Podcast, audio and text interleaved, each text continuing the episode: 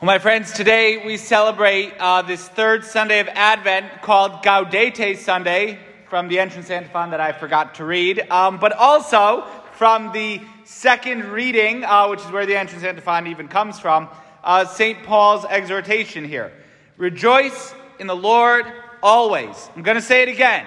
Rejoice, right? That's, that's St. Paul exhorting us, telling us to rejoice, to be joyful in the Lord always.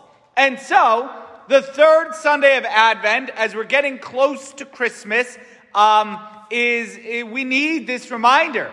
Hey, Christmas is coming, right? Christmas is less than two weeks away. And so we should be joyful. We should, I mean, we should be totally prepared to encounter our Lord, to welcome him at his nativity with joy it's Chris, it's gonna be Christmas, right? And we need that reminder. We can get, particularly those of us who are adults, can get so caught up in the busyness and the stuff we have to do, right? Tell me a pastor that Christmas is less than two weeks away and I'm gonna have a little bit of a panic attack, right? We I realized maybe on Friday night that with everything we've had going on, just a fair warning, with everything we've had going on, we never ordered our Christmas flowers, right? So, so I'm calling Scott tomorrow to see if, if he can help us in a pinch. But like, okay, we're gonna have some kind of poinsettias, hopefully by Christmas morning. But who cares? Because guess what? It's Christmas anyway, right? Whether we've got the poinsettias or not, whether we've got the all the gifts under the tree or not. I sent my mother something I wanted for Christmas because um, I really don't need a whole heck of a lot. But every now and then, I'm like, oh, that'd be cool. Let me send. And usually, the month of November is send mom the cool stuff that I would buy for myself anyway, so she can get me something for Christmas, right? And she she thought it was a joke. So my poor mother yesterday, I'm like, no, I really wanted that, right? And she's like, I thought that was a joke. I thought you were joking, right? So now my poor mother's gonna scramble, and I'm like, no, forget it. Don't worry about it. It's not that important. But anyway, but who cares? Because it's Christmas, right? Christmas is going to happen one way or another, and we need to rejoice. We need to be joyful. We have to have the joy of Christmas. Jesus is born for us out of love for us. And so, we need to rejoice. But not just at Christmas, right? It's not like on December 25th, all of us who probably are more Scrooge than Cratchit, right? All of us we, we have our hearts expanded for that one day, three times the size, and then, um, and we go back to being curmudgeons on December 26th, right? And December 27th. And that, yeah, maybe I am a bit of a Grinch most of the year, but on Christmas, dang it, I'm going to be happy. No, um, we got to rejoice when? Rejoice in the Lord always. Always. We need to always be joyful. We need to have joy should be part of who we are. It should be a mark. People should recognize in us that joy, not just for Christmas Day, but always.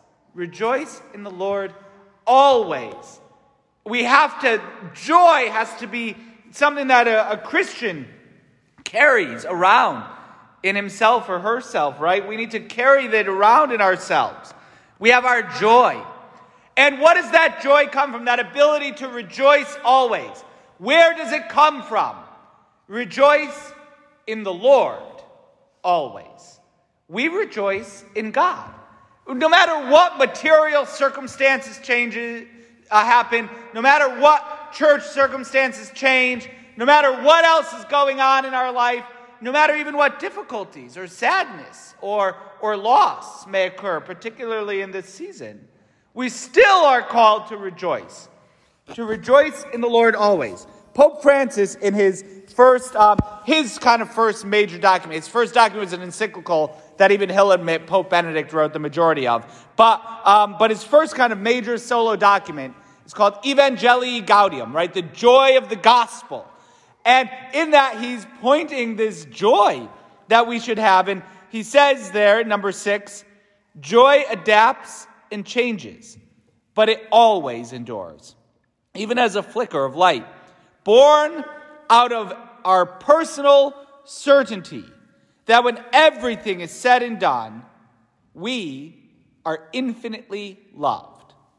I am infinitely loved by God, right? I, being baptized, and am adopted son of God. And that's where my joy comes from. What could possibly rob me of that joy? That I know that I'm a son of God, right? All of us, if we were baptized, are adopted sons and daughters of God the Father. And so, that's the root of my joy. My joy isn't in that, you know, we, I've, I've got a great assignment. I love it here at St. Francis. And I do, right? Okay. But that's not the root of my joy. My joy is not even that I have my good health, I have family and friends and all that. Again, that helps a little bit. But ultimately, what should be the cause, the root of my joy? God loves me. And that will never change. God infinitely loves me, right? Loves me with an infinite love. And so we rejoice always in the Lord. And whether I'm having a good day or a bad day, whether things are going right or things are going wrong, like, hey, I'm a son of God, right? What could possibly be so bad that we couldn't be joyful in the fact that I'm a son of God, I'm a daughter of God, right? God loves me. I've been adopted. That relationship never changes, no matter what external circumstances are, do. And that then this joy is necessary. It's necessary for evangelization, right? If we ever want more people to come and meet the Catholic Church, to meet our Lord, like if they walk in here and we're just a bunch of grumps, like, yeah, come join us. We're really grumpy and we're good at it, right? No. What should, and people do experience when they come into our church joy, life, happiness. And that's what we want. That's what's contagious about it, right? That they experience that joy, they encounter that joy. So that people hopefully see in us that person has something, they, there's something about them. They have a deep, abiding joy. And I want that. Not like, wow, that person's such a grump. I want that, right? Now, I sometimes joke that eventually I look forward to the day that I could just be a grumpy old priest, right? I'm, I'm looking forward to that day. No, but ultimately, even grumpy old priests are usually very joyful and loving. Um, they just get to be a little, um, I don't know, you get a little grandfather grump in a nice way. But it is, um, no, that we want, we don't want to be grumpy. We don't want to be curmudgeonly. We don't want to be um, angry, right? we should have more smiles than frowns in church, um, right? We should have all these things because it's joyful. And so when people come, particularly at Christmas Mass, right? When hopefully a bunch of people are coming at Christmas Mass, um, do they encounter our environment of joy? Do they feel that welcome, joyful presence here? That's the attitude we want to cultivate for evangelization. And then again, in our life, out in the middle of the world, do people encounter in us that joy? and that we can then introduce them to the cause of the joy, our Savior Jesus Christ. Uh, and so that is how we need to go about living the joy of the Lord, living it always. Rejoice in the Lord always. I'm going to say it again, St. Paul says. Rejoice, right? It's so important. He says it twice. Be joyful in the Lord.